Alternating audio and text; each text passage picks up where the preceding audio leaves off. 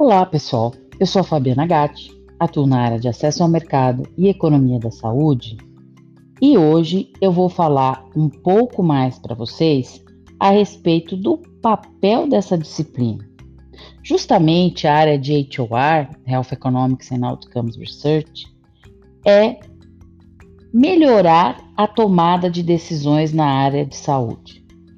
Especialistas entendem que a pesquisa de desfechos combinada com a economia da saúde fornece informações e ferramentas vitais para a tomada de decisão na área de saúde, desde a intervenção até o próprio sistema de saúde.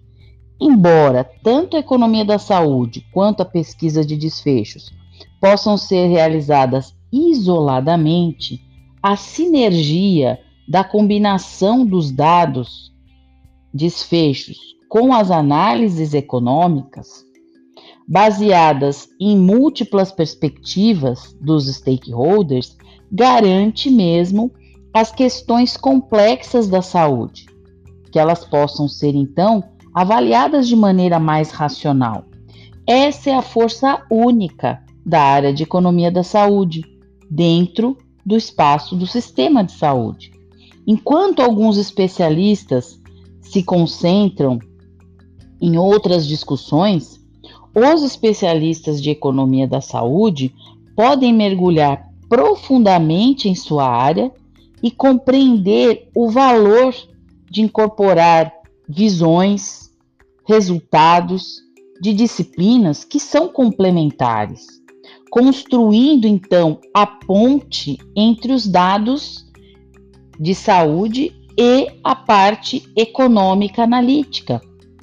É, muitas vezes começando é, por um plano de dados, a partir daí avaliando perspectivas de saúde, abordando então tecnologias e entendendo dentro da complexidade como melhor avaliar e entender o uso de dados dessas áreas, tanto de economia da saúde quanto de desfechos, para compreender a complexidade do sistema de saúde em todo o ciclo de vida da tecnologia.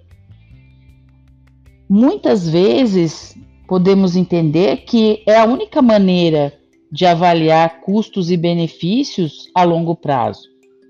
Essa abordagem fornece uma base de evidências para determinar a escolha mais econômica dentro de ambiente como atualmente vivemos, né?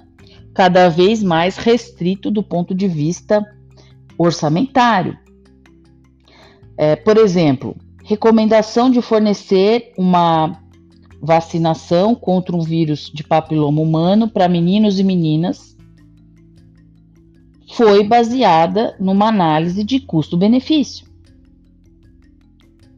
Outras agências, por exemplo, o NICE, no Reino Unido, ou nos Estados Unidos, o ICER, que é o Institute for Clinical and Economic Review, também utilizam essas análises para sua tomada de decisão.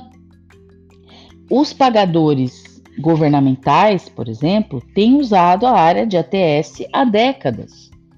Então, a avaliação de saúde baseada em valores, incluindo a parte de desenho, preços, aprendizagem do sistema de saúde, com ênfase em colocar o paciente no centro das decisões, levam cada vez mais a área de economia da saúde como disciplina-chave para a geração dessas evidências e avaliação das tecnologias.